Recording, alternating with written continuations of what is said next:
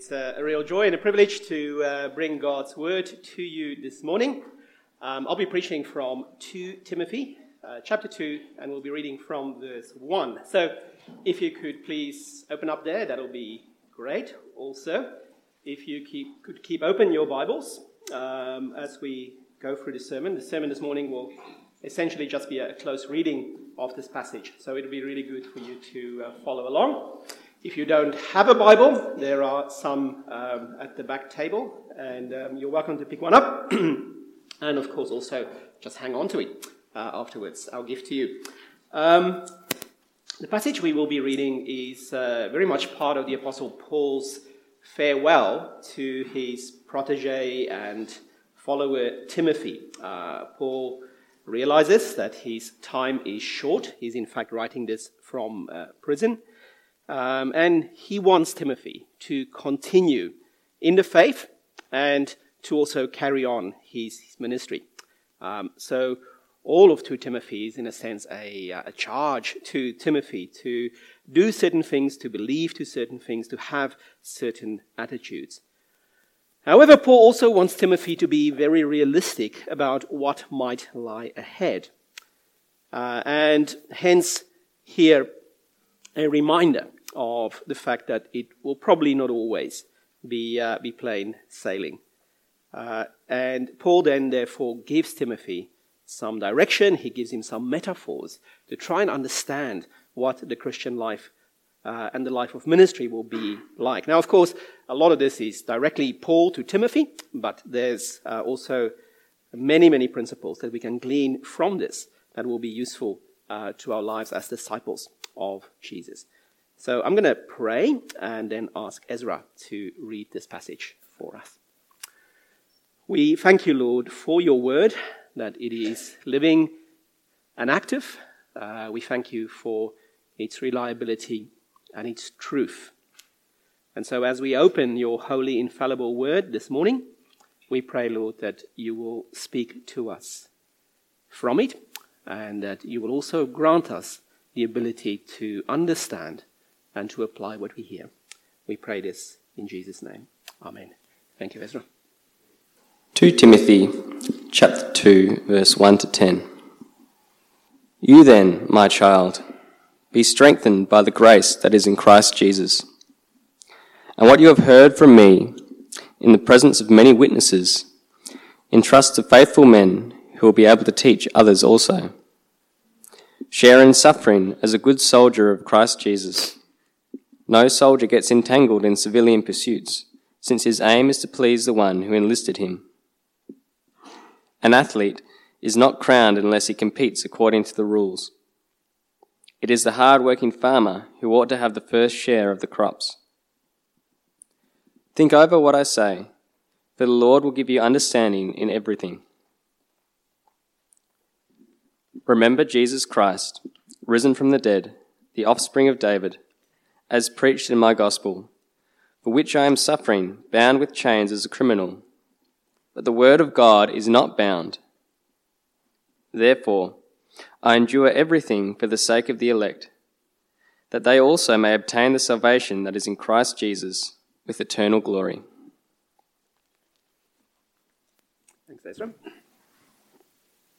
Since I uh, teach history, I thought I'll um, begin this sermon with a uh, bit of a, a historical snippet.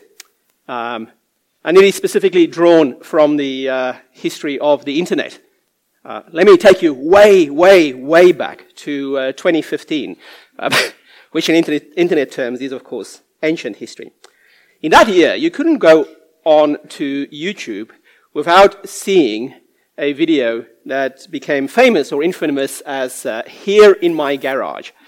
Um, in it, an internet marketer by the name of Tai Lopez stood in his garage, uh, marketing his course entitled 67 Steps, that's weirdly specific, to wealth, health, love, and happiness.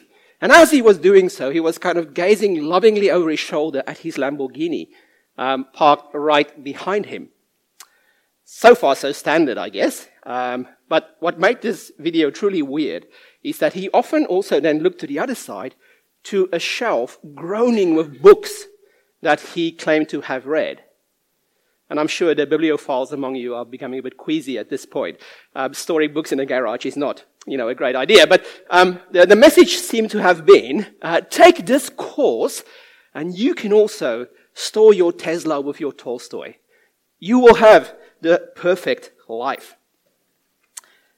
Admittedly, this is a bit of an extreme example, but the idea of selling health, wealth, and the pursuit of happiness is very much at the heart of modern marketing. Possibly Lopez took it a little bit too far, but you know, this is the kind of message that we are absolutely bombarded with. There are certain things, certain silver bullets that, you know, will give us everything we want, that will realize all of our dreams. Follow me, do this thing, buy my product, and instant happiness will follow. Unfortunately, many people are tempted to think of the Christian faith in this way. Sadly, many Christians even try to present the gospel in these terms.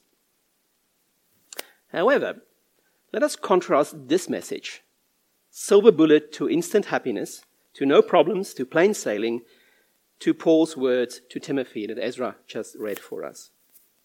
Paul is in prison, which automatically entails challenges, suffering, being constrained in what you're able to do. And at the heart of the suffering that Paul is enduring is not a mistake that he made, is not some criminality in his past or whatever. It is the gospel. It is the message that he was called on to take into this world. The life giving message of Jesus, the crucified and risen Savior. And he's saying to Timothy, I want you to take this gospel and share it, live it, go into the world with it. And oh, by the way, you will suffer. This is a massive contrast to what we just heard about the world's approach. Paul seems to be saying, Join me, do what I do, and suffer. And see to it that you patiently endure that suffering. On the face of it, this does not seem like the most appealing marketing pitch, does it? However, once we understand how Paul is mo- motivating this call, it makes perfect sense. And that's what I will be trying to do this morning. I will specifically, kind of in the middle of the sermon, focus on three key metaphors that Paul uses to describe the Christian life that of being a soldier, of being a farmer, and of being an athlete.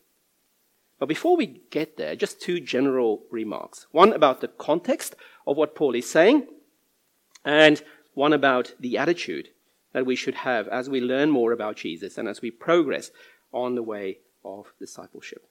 Let's say a few words just about the context of what Paul is saying.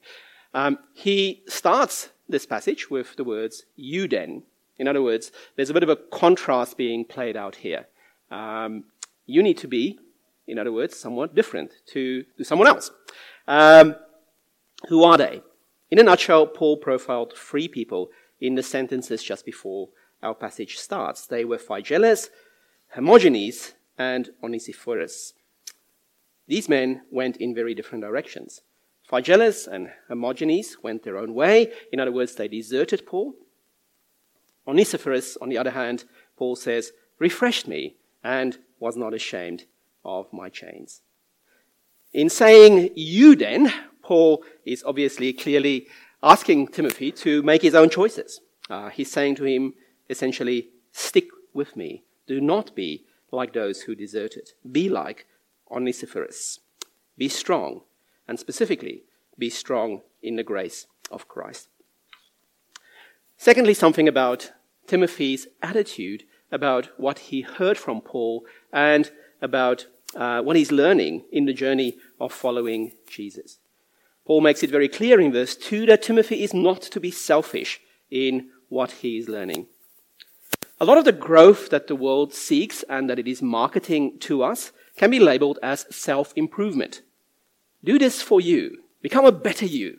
Uh, be a better person through doing X, Y, or Z.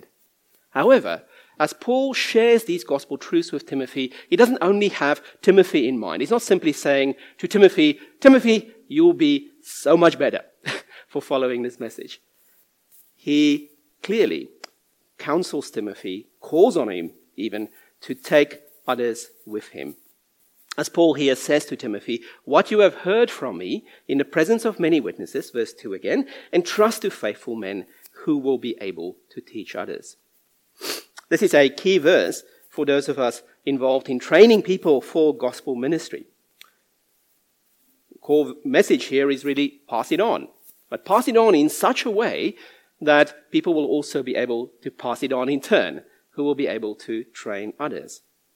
However, I do not believe that the application of this verse is only uh, in the area of ministry training. I believe that it can be applied to all areas of the Christian life.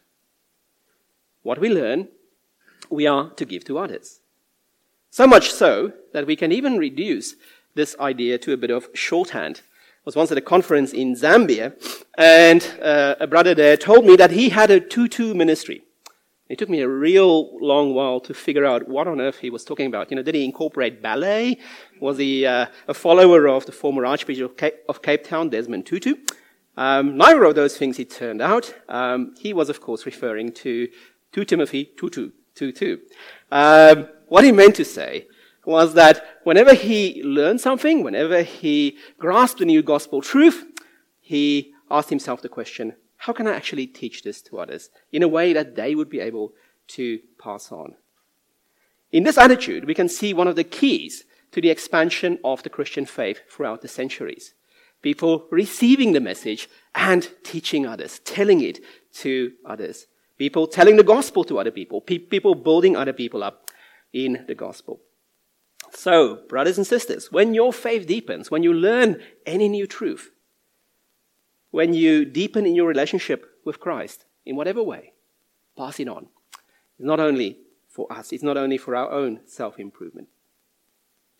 Okay, so with these two remarks uh, covered, the, the, context of what Paul is saying and also the attitude that uh, Timothy should receive this with, um, let's now come to what uh, might be called the, the highlights reel of metaphors for the life of discipleship. Paul here brings to the mind of Timothy three images that are used in many, many other places in the Bible uh, when it comes to what it means to be a follower of Jesus. And they are the fact that Christians, disciples, are like soldiers, they are like athletes, they are like farmers. Again, we could spend lots of time, you know, looking at different passages of the Bible where um, these ideas are, are further expounded. But for the moment, let's just focus on, on this passage and note how what Paul is saying with these metaphors are again linked to the fact that he's calling Timothy to be willing to face challenges, to make sacrifices, to suffer for the sake of the gospel. Um, so let's start with the idea of disciples being soldiers. No soldier gets entangled in civilian pursuits since his aim is to please the one who enlisted him. There are many things clamoring for the ultimate loyalty of the Christian, even some very good things. But Paul's main point with the soldier metaphor is as Christians, we should remember where our ultimate loyalties are, who we should ultimately be uh, obedient to. We are in the service of Christ, and we should take our marching orders from Him. As Paul says here, the soldier intends or should seek to please the one who enlisted him. He should follow the orders of, of his commander. No soldier on active duty um, can simply say to his commanding officer, "Look, um, I want to go and play Call of Duty with my mates. I'm, I'm not really, you know, interested in this real war thing going on. Um, so please do excuse me." It doesn't work like that.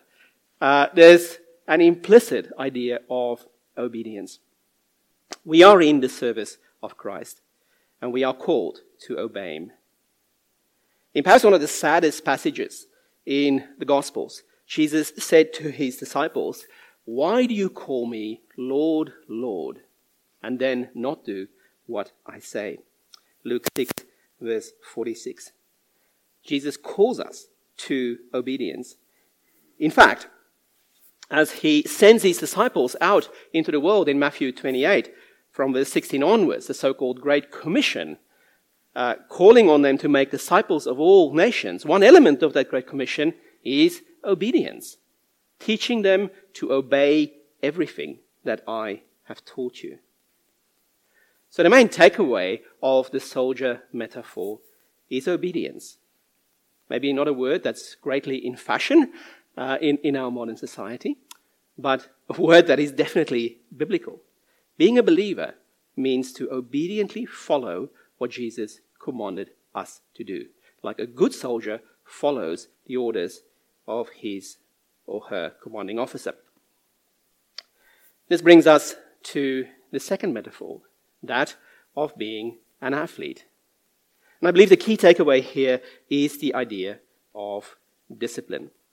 Paul makes it clear that athletes are supposed to compete according to the rules. In many ways, we sometimes feel justified to break or bend the rules a little when, when things perhaps get um, a little difficult, or even to play by our own rules. But it doesn't work like that, does it? Think of a, a netballer uh, whose team is trailing, who suddenly decides, I'm not playing netball anymore, I'll follow basketball rules, and you know, who take a shot then from the middle of the court. In case you don't know the rules of netball, big no-no.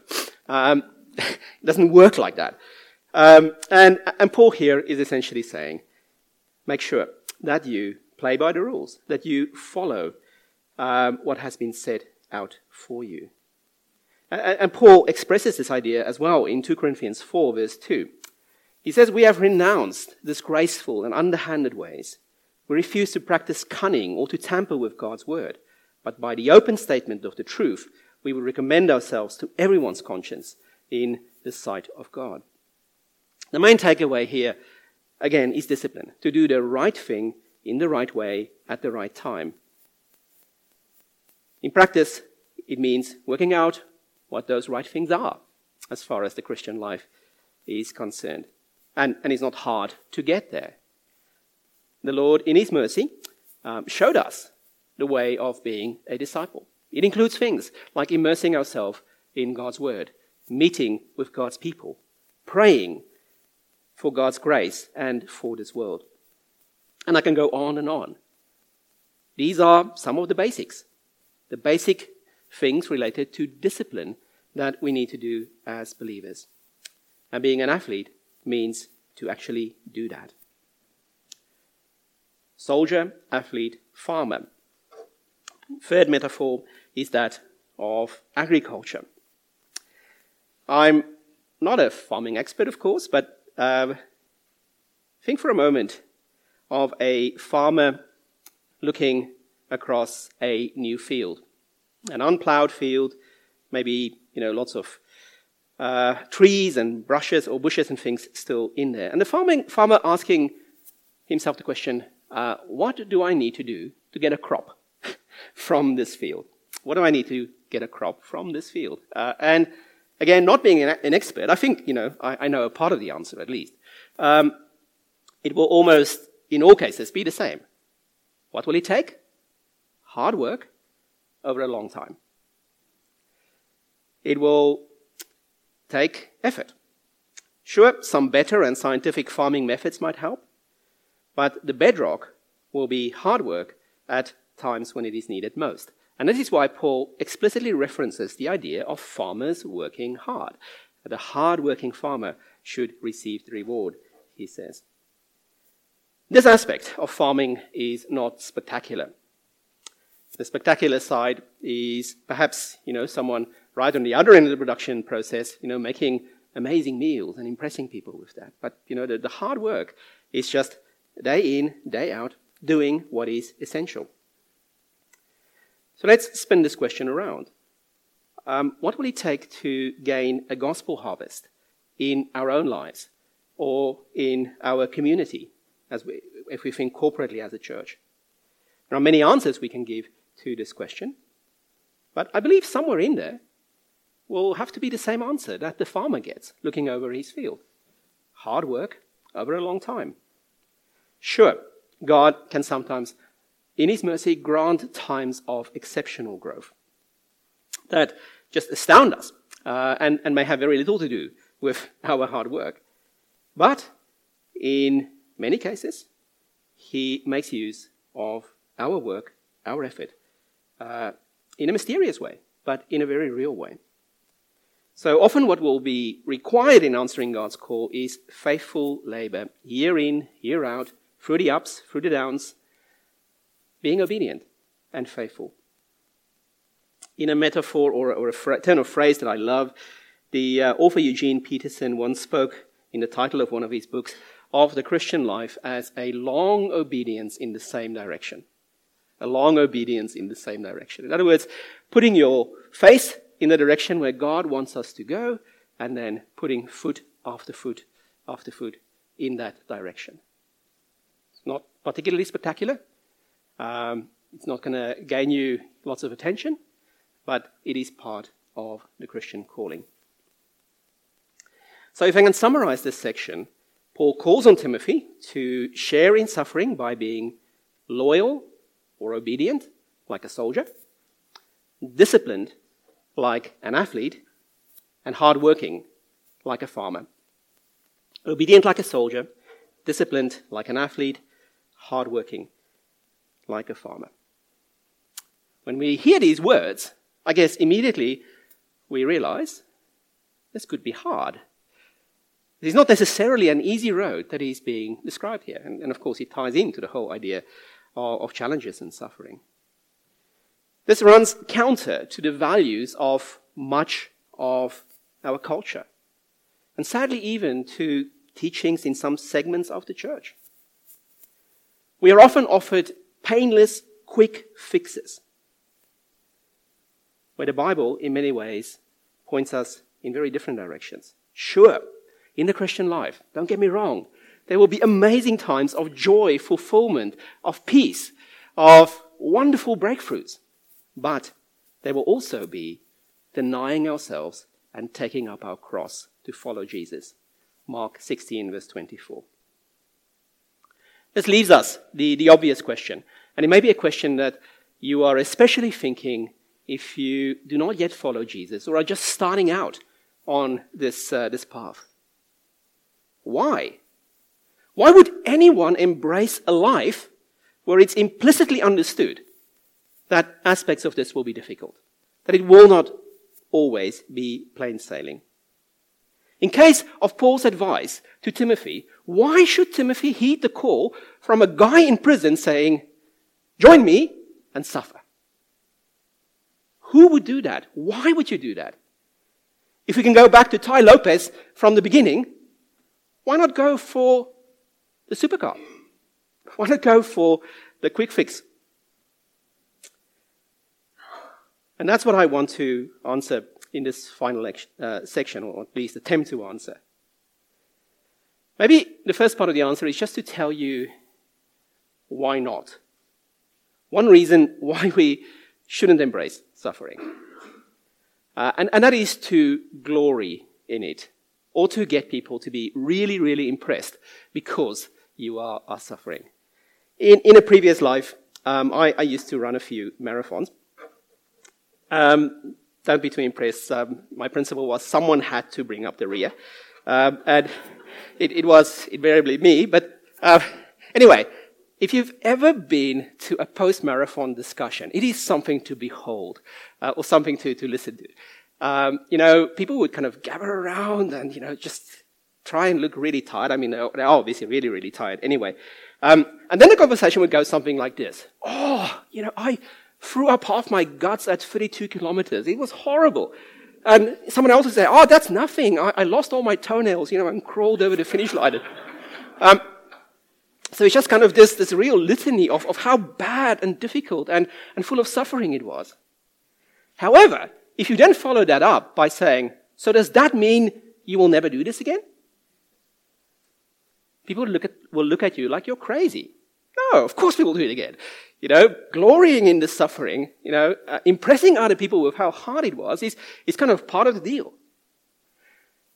That is not, it's fair to say, what Paul is aiming at here. He's not highlighting the idea of suffering so that he can gain a few kudos from it. so that Timothy and others could be so impressed by the sacrifices that he is making. Instead, he gives three really good reasons to be willing to take up our cross and follow Jesus. The first one we, we see in the, uh, the section on being a farmer. Uh, he speaks there very, very briefly, without really expounding on it, on the idea of reward. The hardworking farmer will receive or should receive the, the reward. And that's, that's part of it. Um, in, in God's mercy,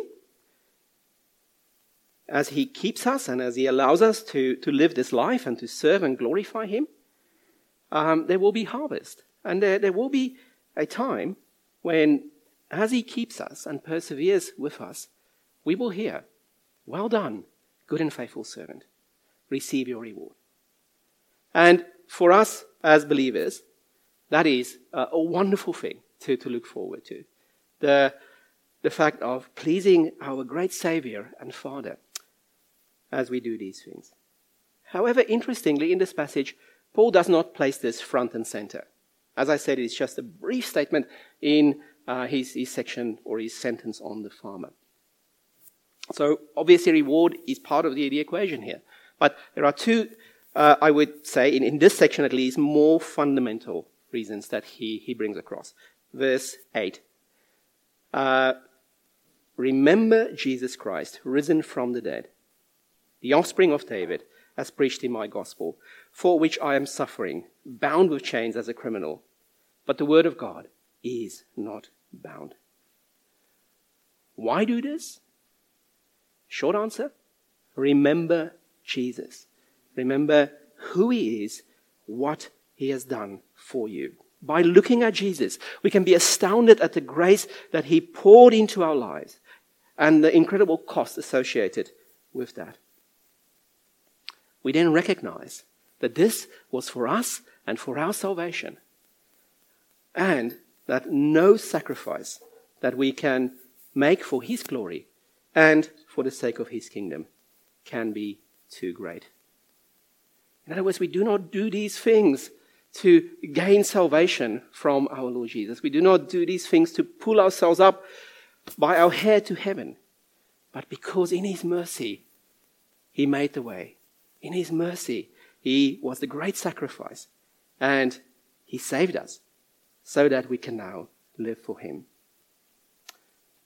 And that means looking to him, being utterly inspired by his example, and living a life for his glory and in gratitude for what he did.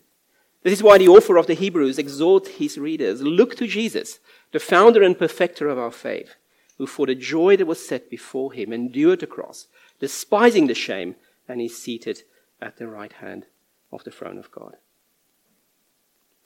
We do this because Jesus did it all for us. More than we can even begin to imagine. We have received such a great forgiveness, so much mercy, that nothing that we can do in response uh, will, will even close, uh, remotely uh, compare to that. And finally, we do this for the sake of others. Verse 10 Therefore, I endure everything for the sake of the elect, that they may also obtain the salvation that is in Christ Jesus with eternal glory. In some mysterious yet powerful way, God uses the labors and the suffering of his people to work out his purposes. He has done it all throughout history, and he continues to do this. Being willing to sacrifice, being willing to suffer for the sake of the gospel is therefore not only an expression of our love and devotion to Christ, but a declaration of love towards those whom God will call to be his. In, that, in this sense, suffering for the gospel can be seen as one of the fullest expressions of loving our neighbors as ourselves, obviously part of the Great Commandment. By living sacrificially, by being willing to go the extra mile, by being willing to take on whatever challenge, we point those around us lovingly to the one who made the greatest of all sacrifices. So ultimately, we are called to express a deep love for our fellow human beings by drawing inspiration from the sufferings of Christ. I started with a, a bit of, well, not really history, but anyway. Um, let's, let, us now go to quote, unquote, real history uh, in conclusion. I want to tell you um, the story of someone who was very deeply inspired by the sufferings of Christ, and therefore, in uh, God's providence, decided to also take up this call, the, the call to discipleship. Uh, his name was uh, Nicholas von Zinzendorf, a German count, uh, who would go on to lead what was really the first large scale Protestant missions effort after the, the Reformation. He founded a movement known as the, the Moravians that um, are still sharing the gospel around the world. One day, Zinzendorf was meditating on the sufferings of Christ on his behalf, which led, led to a formulation of a question in his own mind. The question was this If Christ suffered this much for me, what will I do for him? If Christ suffered this much for me, what will I do for him? Obviously, this was not, as, not meant, again, as a means to gain salvation, rather as a deep expression of a desire to serve Christ, the suffering servant. For Zinzendorf, the answer was to launch a missions movement, to work for the sake of the elect, that they may also obtain the salvation that is in Christ Jesus with eternal glory. For us, the answer might be somewhat or maybe a lot less spectacular. However, let us commit to embrace doing our utmost for the sake of Him who laid down His life for us. And may He grant us the grace of following Him on the road to discipleship as soldiers, as athletes, and as farmers. Let's pray. Lord God, we, we thank you for your word. We thank you for these words penned almost 2,000 years ago to uh, Timothy. And Lord, we, we thank you that it kind of, kind of rings down through the ages to speak to us in a world that uh, pulls us away from things that, that may be challenging, uh, to promise easy fixes. We pray, Lord, that you will help us not to see the Christian life in this way ever. We recognize that there will be great joy and peace and uh, wonderful moments of refreshing. But we pray that you will also enable us to count the cost of discipleship in every way so that we can follow you obedient as soldiers, disciplined as athletes, and hardworking as farmers, not for our own sake, Lord, but for your glory and also to serve those uh, whom you placed us amongst, so that we can point them the way to the one who made the ultimate sacrifice, the Lord Jesus Christ, our great and risen Savior, the Son of the living God. We praise you, Lord. Amen.